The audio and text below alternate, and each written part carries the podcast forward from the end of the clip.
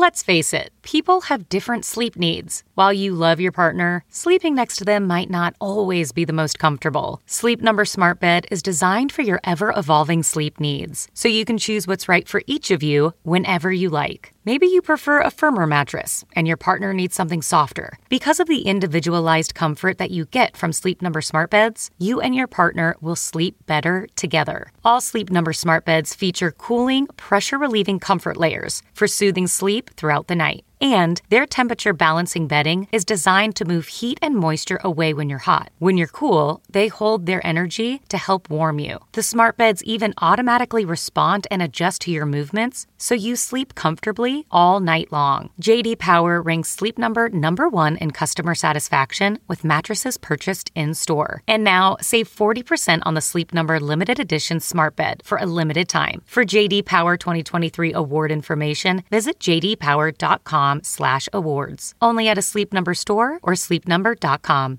You are now listening to Postmortem with Mick Garris, where the most influential voices in horror cinema will spill their guts, literally, to the renowned horror director, writer, and producer.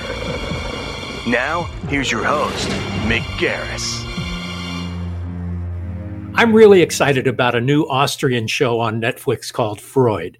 So excited that I tracked down the director of all eight episodes, who uh, the co-creator of the show, Marvin Kren.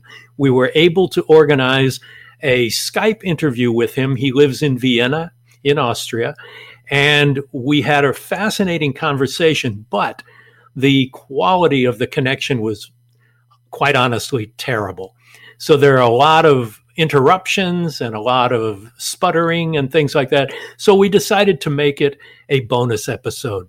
Those of you who are really interested, I think it's worth listening to all the way through, but I think the average viewer is going to have a tough time with it. So I love the show. I love what he had to say about the show, and I recommend it, especially in hibernation. So uh, please give a listen to me and my conversation with Marvin Kren. I'm Mick Garris, and from the safe distance of Nice Guy Productions world headquarters overlooking the evacuated San Fernando Valley, this is Postmortem. I've spoken a lot on this show about the many international horror treasures I've experienced in my travels to film festivals around the world, and I hope we've helped introduce you to movies that you might have otherwise missed. Well, the travels have stopped, and we are all in this together. Treasures await us if someone would just give us a guidebook. Well, Netflix may well be the X that marks the spot. Among all the streaming options, they seem to have curated and created the best international fare in our genre. Because they've gone global and have found massive success around the world, they are funding movies and television in every language and territory. Of course, it's tough to separate the wheat from the chaff, but that's one of the reasons we're here, right? Television offers us an amazing panoply of wonders these days, from The Walking Dead to Penny Dreadful to The Outsider to Marianne and countless others. But I was feeling adventurous one night while we were sequestered and searching for our next binge, and for some reason, an Austrian TV show in German with English subtitles called out to me. I answered that call, and boy, am I glad that I did. To call it unique and surprising is the understatement of the year. It's not the biopic you expect it to be, not by a long shot. Our guest, via Skype from Vienna, so please forgive the imperfect sound, directed all eight episodes and wrote two of them. He has a grand history in Austrian horror, in television and film. We'll meet Marvin Kren and dig deep into one of the pleasure treasures available for binging now on Netflix.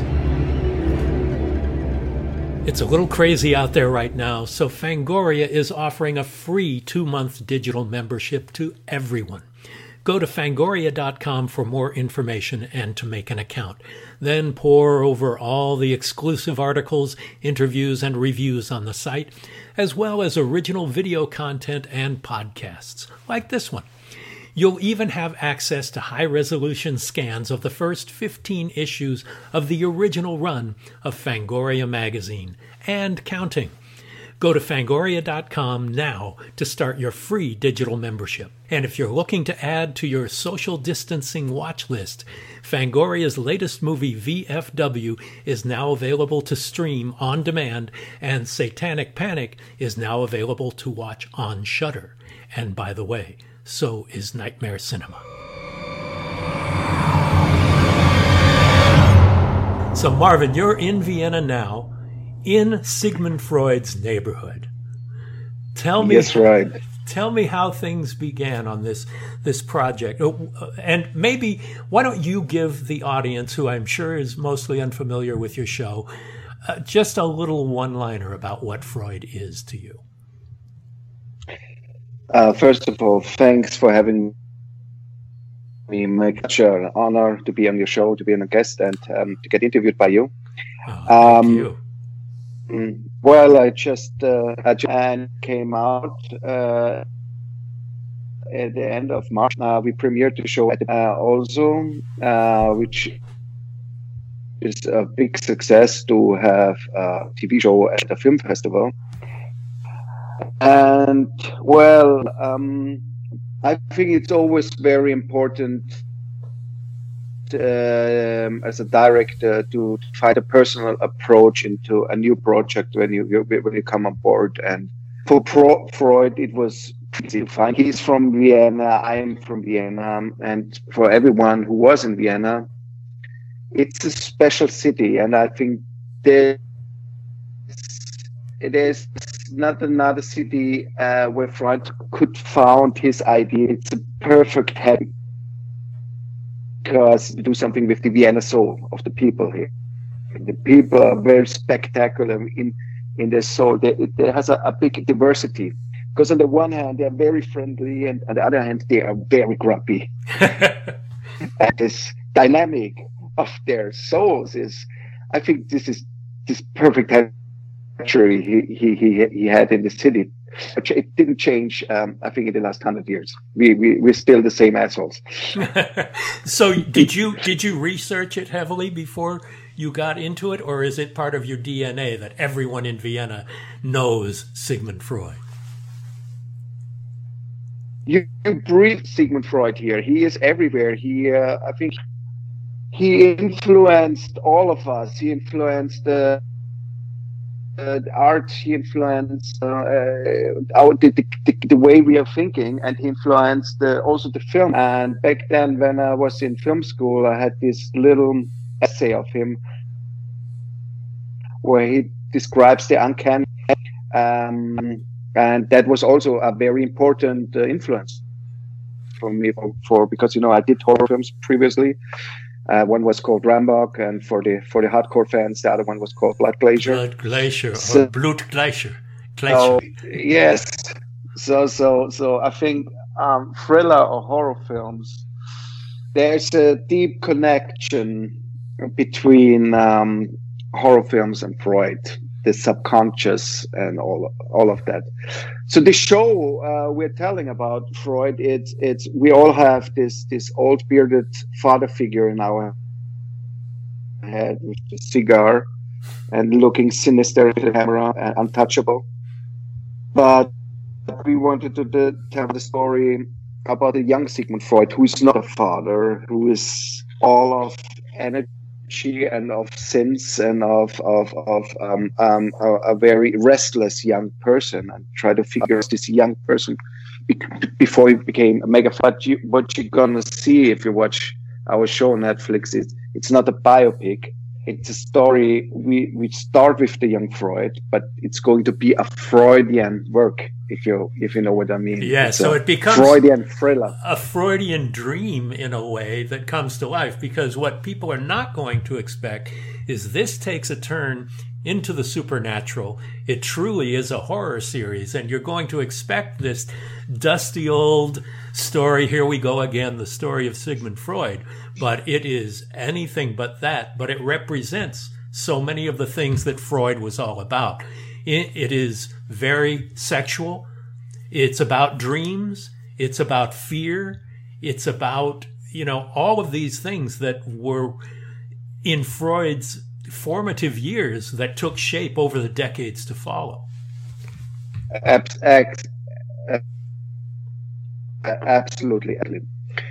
So uh, let me tell you, the, the young Freud didn't found the ideas he later found out. So we're telling the story about the young who just found out that there has to be something like the subconscious. He was in Paris.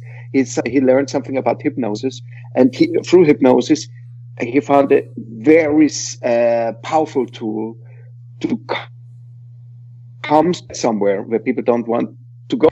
And he describes the subconscious as um, a place, uh, as a dangerous, dark place. Um, and that's why we we took that we took this, this inspiration for our story to tell a dark story and to, to, to that's why we drift to the uh, very organic to the to the genre of horror. But does you, it make sense? Absolutely. But you have you, you've been a lifelong horror fan. I mean, you've done cop shows, you've done uh, Austrian and German television. Um, Four Blocks is a thriller, but your first two movies are really balls to the wall horror films. Your first one, uh, Rammbock, is about a virus, and it's sort of a it's a zombie film in a way, right? Absolutely, absolutely. Um, uh, and and uh, as a as a horror filmmaker, I the one who can't watch horror films or who has to be really in a good state, mentally state to watch horror films. And I was thinking about what is it? What is it? Why can why can I do horror films? But why can I watch? And I think it has to do with the subconscious and with Sigmund Freud because watching a horror film is you giving every you give your trust to the filmmaker and you do the journey into yourself you you meet places you don't want to go you meet dark um, the reflection with yourself starts watching a horror film but making a horror film is it is different because you're in charge. You can control it. Um, going there, uh, you you can guide your heroes there. Uh, this is the difference. But my love, where, where does my love come? Making horror films. I think it has to do with my grandmother. She was a great artist. Uh, she did looms. Ah. Uh, no, not loom. She was working on a loom. She did tapestries. Right. So, so, she would yeah, weave tapestries. Huge. Wow. Yeah, she would weave tapestries, and I was. She took a lot of care when I was little, and I was always with her, and she was doing this, and this had this special sound. It's a hypnotic sound till mm-hmm. to the night, and we're smoking cigarettes and drinking wine, and then late at night uh, she switched the TV on. And back then, in Austrian broadcasting channels, they showed really classy movies like uh, Night of the Living Dead or even 100 Days of Sodom. And she didn't recognize because she thought I was asleep. But I was secured by her and watching the most horrible uh, films. Deep in the night, Singer. The funny thing is, I was somehow very, I felt very comfortable on the one hand, but on the other hand, uh, uh, I was frightened. Well, you, you were know, seeing things that were not. You were seeing things yeah. that were not appropriate for your yeah, age. Yeah. but you know, it was. Uh, on the other hand, I, uh, it made me to a uh, to um, to a good filmmaker. I think because of this, because of this early age um, nobody should do that to these kids. Uh, but uh, I think it was not so bad to see horrible films at this early age. Well, like me, it gave you a nice career. You know, starting when I was a kid, my grandmother would say yes. things like, "Where's that gruesome stuff going to get you, Michael?" And it was like, "Well, a career, perhaps. How about that?" so um, that began in your childhood. Um, did your parents, did your family uh, support this? this love for doing that? Did you get a little video camera when you were a kid and make your own movies, things like that? Uh, well, I come from a family uh, with a lot of artists. My mother's an actress and, and so on. and theater and movies they were always surrounded by me so it was nothing uh, special for me so doing it it was like something which was there but what uh, back then my parents nor my grandma didn't earn enough money their art it was just passion and a lot of misery so i was not actually really drawn on to the field of being an artist actually so it, it came after after uh, serving uh, in Austria. We have to serve um, army. Right. After school, we have to go to the army. And uh, actually, after that, uh, I start figuring out what I want to do, and then I, I, I found my place in in, in, in the movies. And was it horror films that that you wanted to do from the beginning? Mm, I was always fascinated uh, in horror films, but um, as I said, that the Night of the Living Dead, seeing as a seven-year-old, was such an experience for me. I've never, never, never will forget when one of the zombies, there, you know, the test. Right. Because it's just i will never forget. But then i i i um somehow i lost the connection to horror films. And i was working when i was really young like 21 uh, uh working for 20th century fox um, marketing depart uh, marketing ah. and we had these pre uh, pre screenings for the um, for the marketing for for the for the marketing crews and I never heard anything about the film 28 days and i was sitting there and i saw danny boyle's uh, zombie yeah. take and i was jumping up and i was screaming and it like it it's it all the energy of me want to become a director came back in during this film because you know the energy of this film was was um, was something very special in the early 2000s. Nobody did that. The the the, the, the hand the, the hand cam and the music and this um, really um, how do you say physical approach uh, and this, fast uh, zombies too. Fast, fast zombies. Uh, yes, the first fast zombies, right? And yes, and then I said, okay, what he he gives me, I want to give to the to, to the audience as well. This kind of energy. So this was actually the initi- initiation. Uh, becoming a director was then it was 28 years later. And you wanted to do a zombie film, and you did one with Rammbock.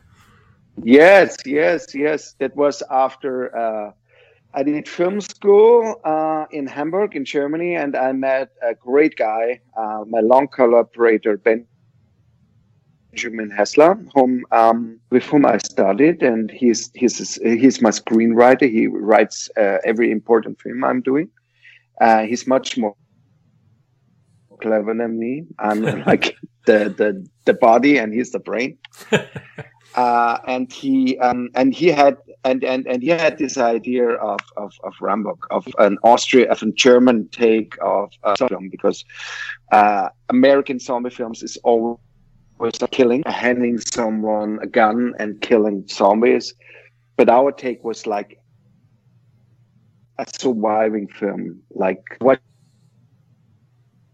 do Germans do in a zombie? Uh, we talk with each other a lot, and we figure out, and we stay together, and it's a lot of finding a plan before killing. So you will not see one zombie killed in um, in in, in Rammbock.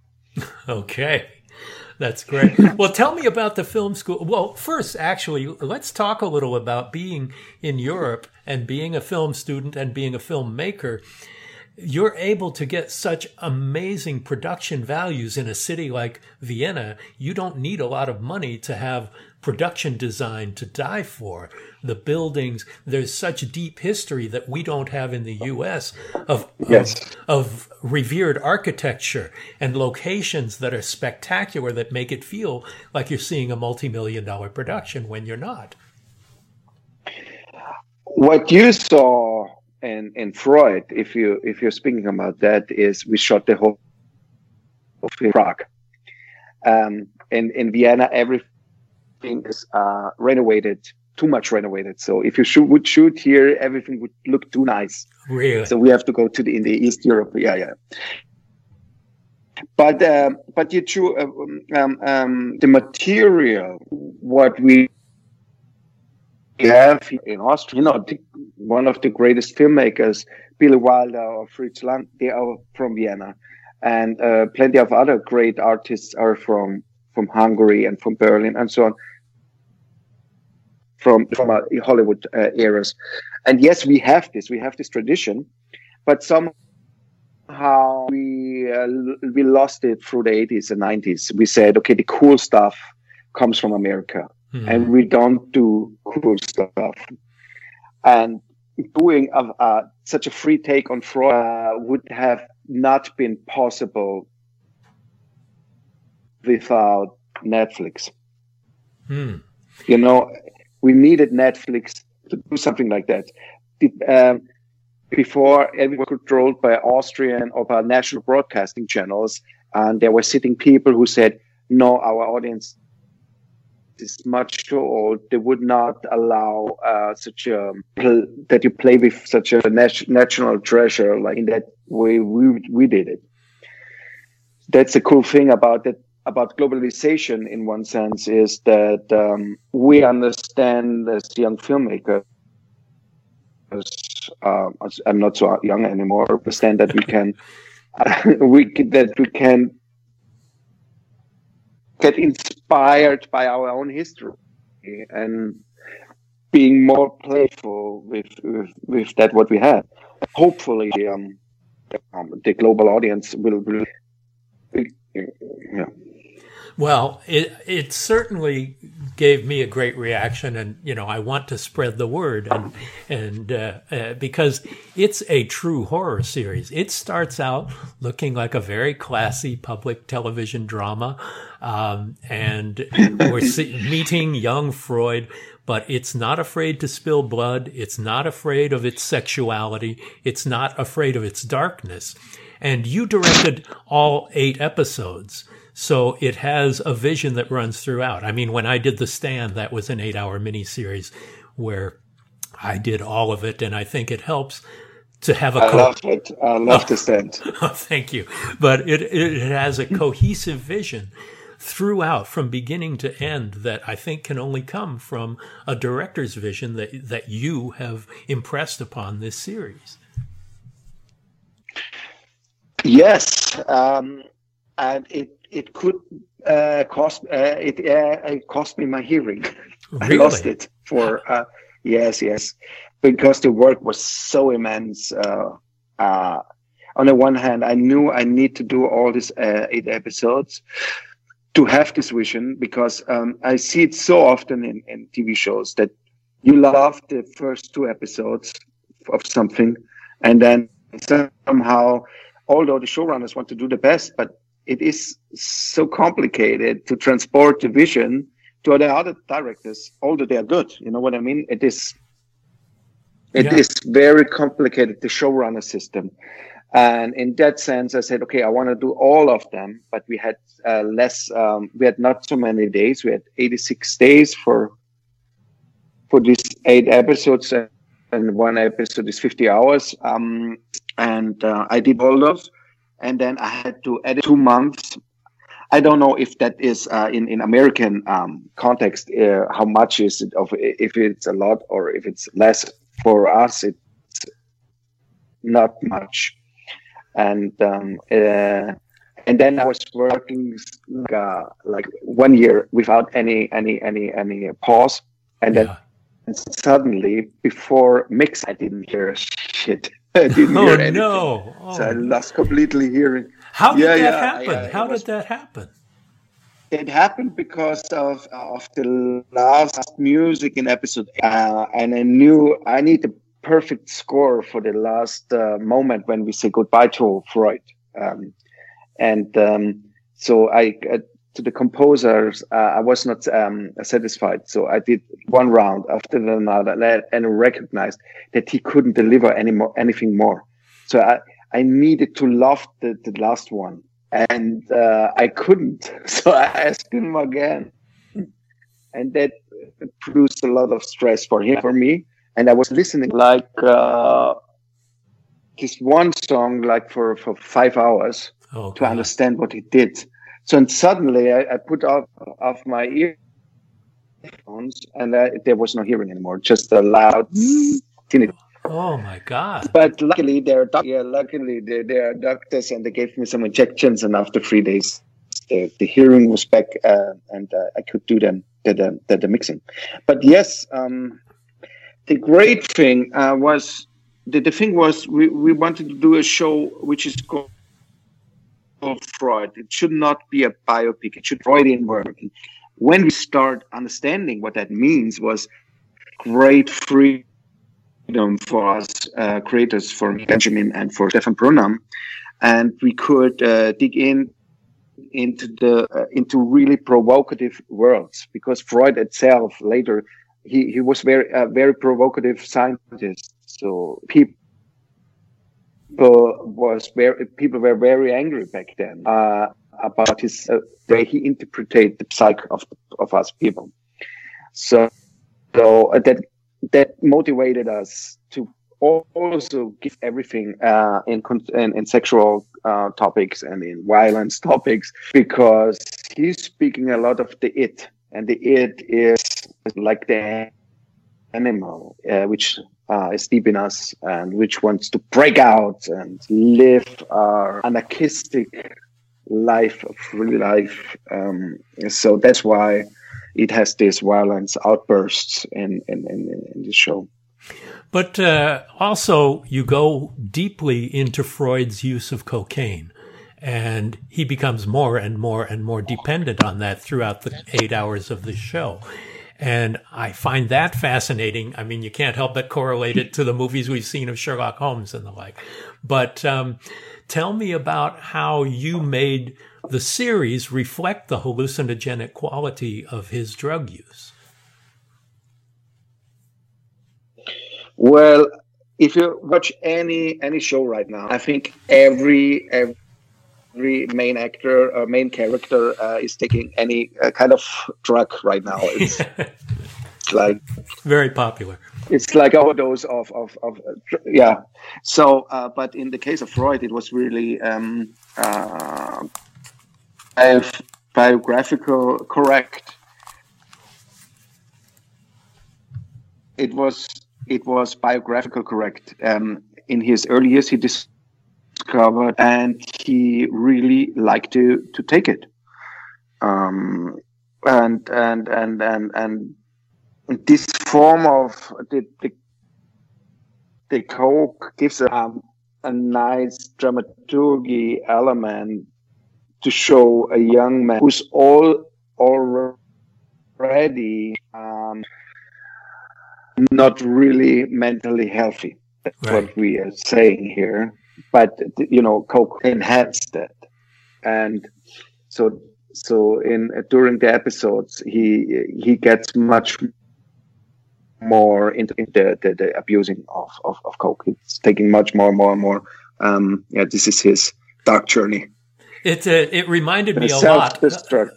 Yeah, yeah, it reminded me a lot of the Mantle twins in David Cronenberg's Dead Ringers. All right, never saw that. Sorry. Oh, highly recommended. Highly recommended. Okay. But um, okay. but Freud also offers it to others as treatment in your show. Yes. And I find that fascinating that he uses his own addiction, what he needs to survive in his world and share that with his patients or anyone basically says here have some of this yeah but if you, if you read his um actually destroyed everything what he wrote back then when, when he was young he, he really tried to control his legacy right uh, but there are the letters to his wife and later the letters uh, to Wilhelm Fliess, who was also a doctor, uh, who survived.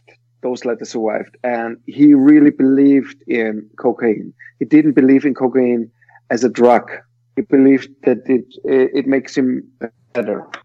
So that's why we used it so, um, uh, so open. Right Right. Well, tell me about bringing. It's not. It's not a taboo. It's not a taboo. Tell me about bringing the supernatural into this story because it's a very, very natural progression. You don't expect it at all, but it comes into it, witchcraft and, and various elements that take us to something that is more than what's real. Um, there are two approaches to, to answer that or to go uh, deeper into that. Uh, on the one hand, I'm fascinated about the occult. I, I, I also because of my grandmother, because she did, she did this um, witchcraft, uh, not witchcraft. Uh, say the the Ouija board. Uh, oh yeah, in English, the Ouija board. Yeah. Ouija board when yeah. I was a kid. So I was always she she was she was very into the occult. Uh, so, so, this is deep in my uh, artist DNA. Um, and then on the other, uh, on the other hand, uh, the occult was a big thing in Vienna at that time. People meet up, doing seances, and at this, and at the same time, at the same time, seances were kind of a science as well, uh, but it didn't survive. It didn't become a science, but it was a science back then in in Vienna, and. Um,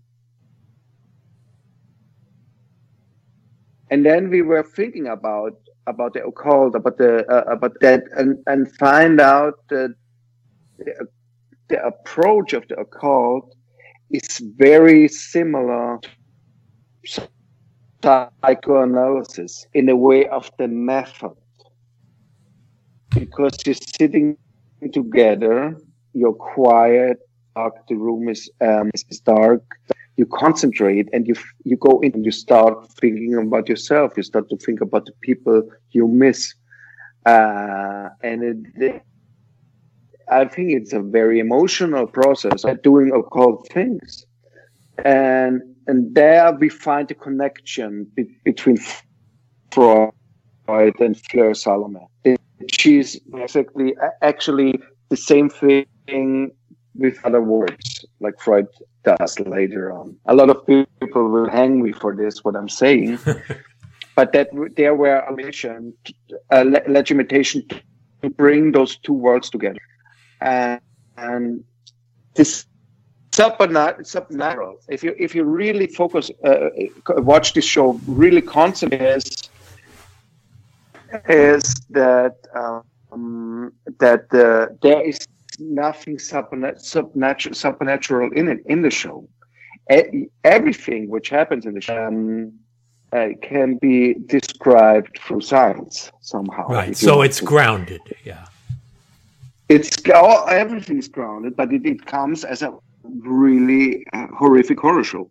And this is what, what what keeps me and Benjamin going from the first moment we, we were working. He as a screenwriter, me as a director, on our um, genre uh, uh, scripts that we all uh, we find it very intriguing, very interesting, always to, dis- to, to, to find a way. It has to be a scientific uh, explanation, you know, right. and it can be supernatural. like you know, this dynamic always interests us. And Fleur Salome, she she is a very sick person, and her past um, made her that. And with her, with her visions, we dig into um, her past. She has this ability uh, of see more than others do. And I believe a lot of people, I believe in something like the sixth sense. I believe that something like this is real. And she has, but does, that doesn't make, make her like a supernatural person. Um, and when we dig into her subconscious, we see those horrific and horror elements because it has something to do with what she experienced as a kid. And what kids experience is much, much more uh, what the mind does to the kid is it, it, it, it, it is like a black box. And that that's what she experienced still when she's a grown up Oh, uh, Fleur Salome is an amazing character and beautifully performed. Um, was she an actual uh, person, or is she an There invention? is. Um, she is uh, more an invention, but she is influenced by Louis Salome, who later in Freud's life, uh, close friend and the first female psychoanalyst um, in his in, uh, in, in in in history. But she is somehow like a, a throne for Fleur Salome. But it's a it's a it's a it's another person. I see. So tell But it is about a woman. Yeah. Well, tell me uh, about the difference. You were talking about how restrictive Austrian and German television is, um, and how the people who run the networks and the like uh, think they know their audience, that it's older, that it's conservative, and and how you were able to take this vision to Netflix and make it come to life. Well, previously I did a show. Uh, everybody who loves good gangster stories uh, should watch Four Blocks, especially the first season. It's for me, and um, this was my first uh, series I did um, as a show, and this show was really successful in Germany. Um, I was working with uh, real uh, criminals and doing Oh. a big gang, a gangster saga with um, Arabic mi- migrants in in Berlin and uh, after that, uh, I had, I had my my I had you know they were really interesting uh, in me working um, with uh, together with me. So I had on the one hand we had Netflix, and on the other hand um, we needed a co-production partner in Austria, and Austria definitely the the ORF, it's called Austrian um, uh, the the national broadcasting channel. They they really wanted, and this is very traditional uh, television making there. Uh, I in in previously I was thinking so what happened you know for me as a filmmaker do I have to do a version for them and for Netflix? And the funny thing was uh, uh, they let me do what I want and I was thinking when will they tell me that they don't want to have a sex orgy in episode five? They didn't tell me but it didn't it didn't come so uh so th- there was kind of a, a, a wild card for me till to the editing then there was the editing and suddenly there were the people who were saying okay we can't show that like this so we had one version for uh, the uh, uh, ORF and one for Netflix I see. So there were two different uh, two different cuts. There's the director's cut on Netflix. two different Yeah. Yeah. yes yes Well, one of the th- special things about this miniseries or this series is the cast. It is so beautifully cast. Every one line performer in it not only is really good at what they do, but they have unique faces.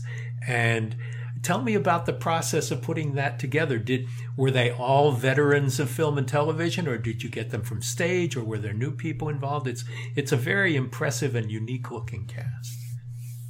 Thank you, thank you so much. So casting is uh, it, that's that's my main thing, and um, there is nobody. Uh, I let no producer or no no in-house producer of any channel speak into this. Uh, I this is really my thing. So um, I do a, a lot of uh, casting, and uh, um, I have this this this this this connection somehow to to certain actors, and uh, I love those those actors who um, act very pro- out from their instincts, who are who more about sensing than and and impulses than than uh, craft or than not craft, you know, than technique. Right, so it's all about instinct and playing the moment as it happens, rather, Yeah. rather than Yeah. you don't do a lot of rehearsals. Uh, it, you like it to happen on the set on the day. Yes, yes. No, no, that's not true. I do actually a lot of rehearsing. Uh, I'm working together with, uh, with, with uh, actors coach uh, very closely. His name is called. Uh, he was previously on my, with Michael Fassbender when they were young and and and, and Tom Hardy, and he is also very very much in witchcraft, so brings the, the whole uh-huh. cult into uh-huh. into in, into the process. And and uh, working with him is in, uh, is very interesting because this is my fifth project with him, because together we found out that we had to go to the core of a scene, of the major scenes, uh, uh, with the actors. So really, we do everything in the, in, in, in the which happen once before we shoot. Um, and we, we start crying together and we, we, we lying on the ground and we shouting at each other. So we lift all that out together because, you know, when you work on a set and everything is in common and you have these times and just have probably sometimes just an hour to get the scene right and you don't get it right because something doesn't work right but with that tool what i implement in my work uh, we we have been there together. We have been at the maximum emotional power a scene can deliver. We were there. So i don't care a fuck on the day where we shoot the scene that the situation is not right, but because we have been there, so I can tell the actors, remember we have been there. It's all about the the, the commitment of actors and my commitment um, to bring something very um, authentic, organic, emotional, organic uh, in front of the of the lens. So yes, but I need or I need this, this, this commitment from actors. I need this commitment, and I to get my commitment as well. Well, so um, uh, rehearsals are very important. So it becomes the rehearsals are far in advance, and by the time you're on the set, it becomes a sense memory that they can call upon. Yeah, so, sense, sense memory. Yeah, so they're able to be spontaneous, but having already experienced it once before. Absolutely, and I think especially if you're doing if you're working into the genre, I think it's so important to have good actors' performances because you know they don't do ordinary drama. They have to find a um, to the genre in an authentic, realistic way. Because if they don't do so, uh, it gets very easily not believable, and then the whole approach to doing a genre piece uh, can can can be um, can be. Does that make sense? Absolutely. I've always said good horror is good drama first. Yes, yes. Uh, absolutely. Absolutely. Yeah, yeah, yeah, absolutely. That the, the, the marriage between uh, good drama and, uh, and, and horror is the most important thing. Well, let's talk about doing this period film. I believe this was your first period film. And second period film, okay? Um, but let's talk about the veracity of it. Uh, how much research you do on the, uh, you know, well, you shot in locations that were spectacularly beautiful and were rich in atmosphere and emotion. Uh, but let's talk about the difference between shooting a contemporary story and a period story. Um, I have sometimes the problem with uh, historical films and series, um, and I try to find out what it is that it, it, it bores me. Um, and I think it has something to do that uh, cameraman, uh, uh, the, the, DOPs or the directors or the art directors, they fall in love with the subject. They fall in love with the, the historical approach. Um, that everything looks different uh, than uh, than the normal life because it's you know costumes and carriages and and stuff like that. And the thing was that we said it's not historical. It is. It of course it's historic, but it's not. So we we, we should be so used to it. So you won't actually you do, but please forgive me. It's one of the first shots in the in the series.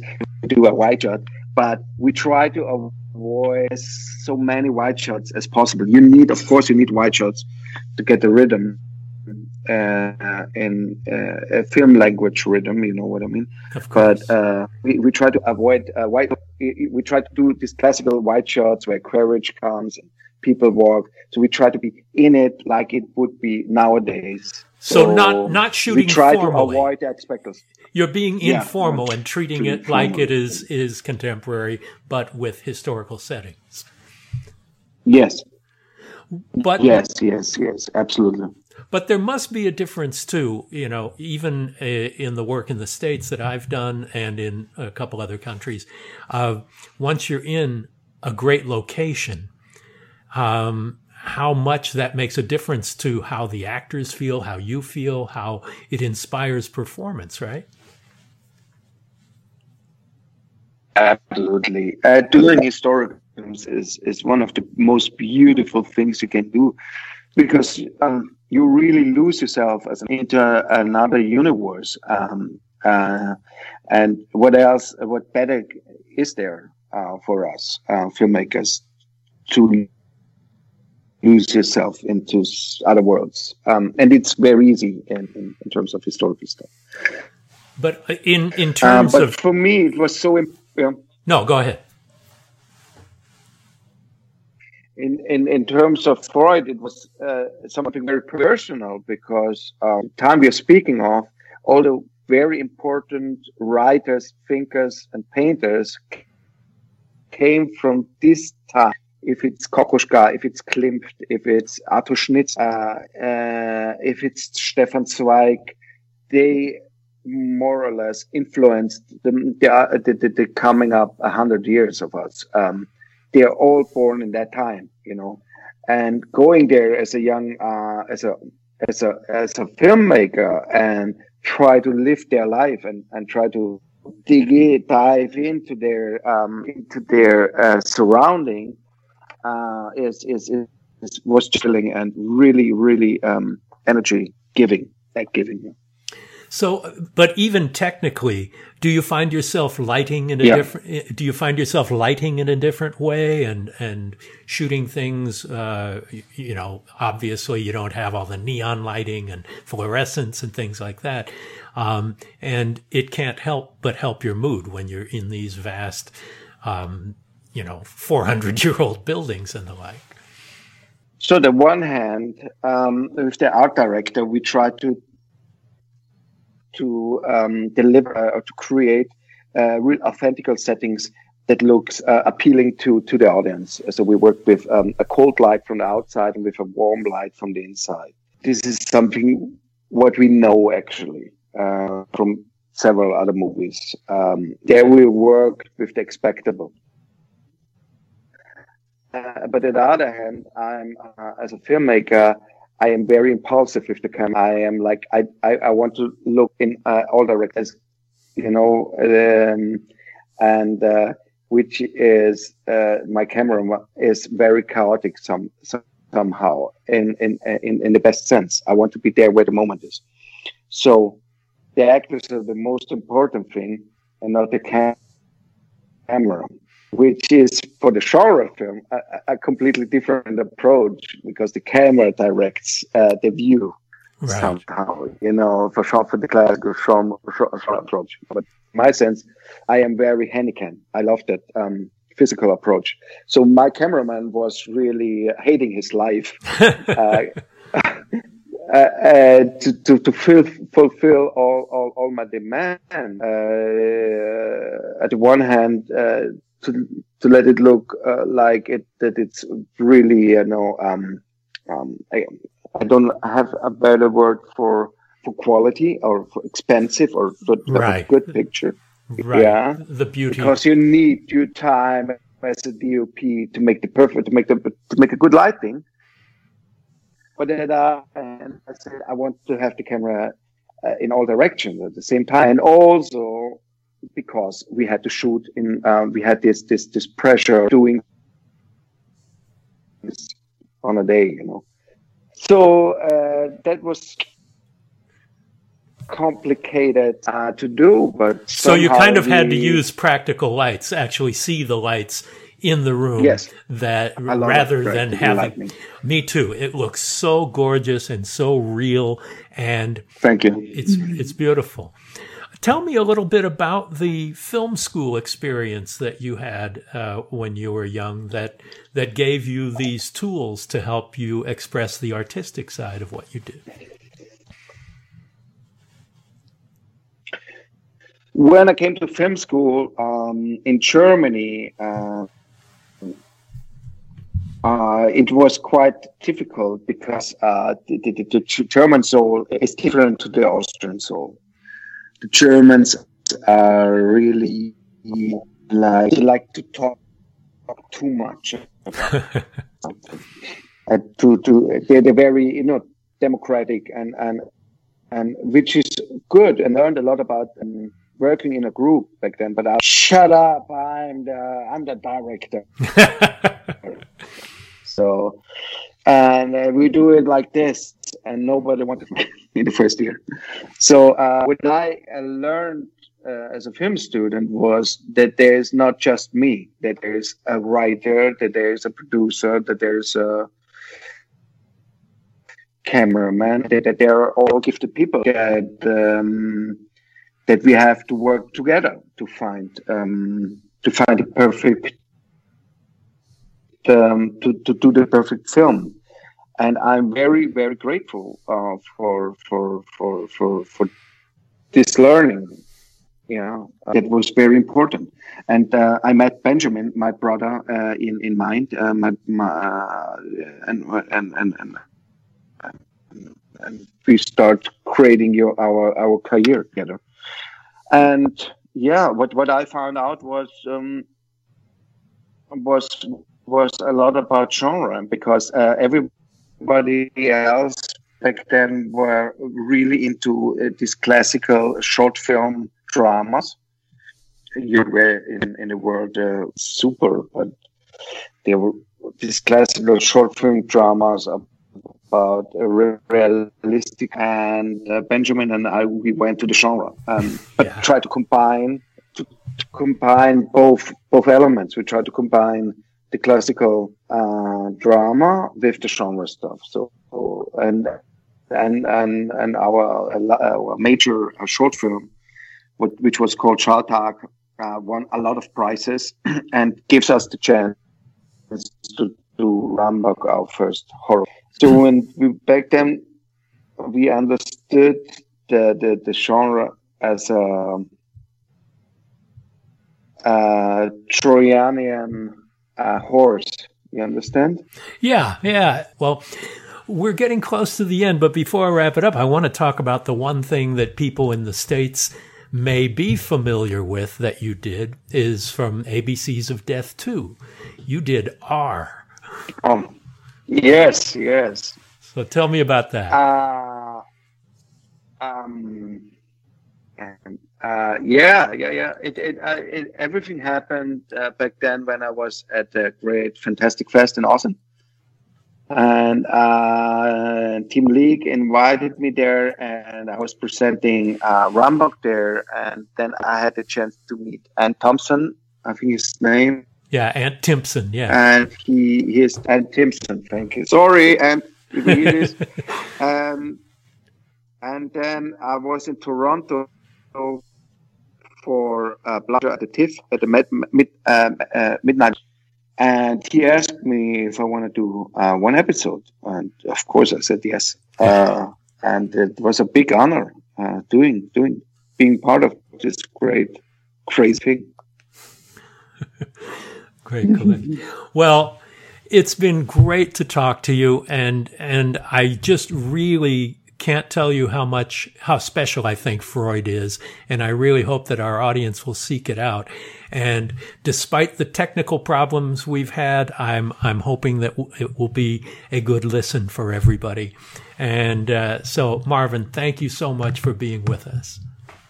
Mick, it's such a pleasure, such an honor to get interviewed by you. Uh, you're a you're a legend, and uh, thank you so much. God, in somebody's mind, not mine. But You thank, are. uh, You th- are. thank you, Marvin. I appreciate it so much. But I really appreciate. the same air. Thank you so much. All right, let's get a bigger audience for Freud all around the world, and hopefully we can talk again soon. Thank you so much. Bye bye.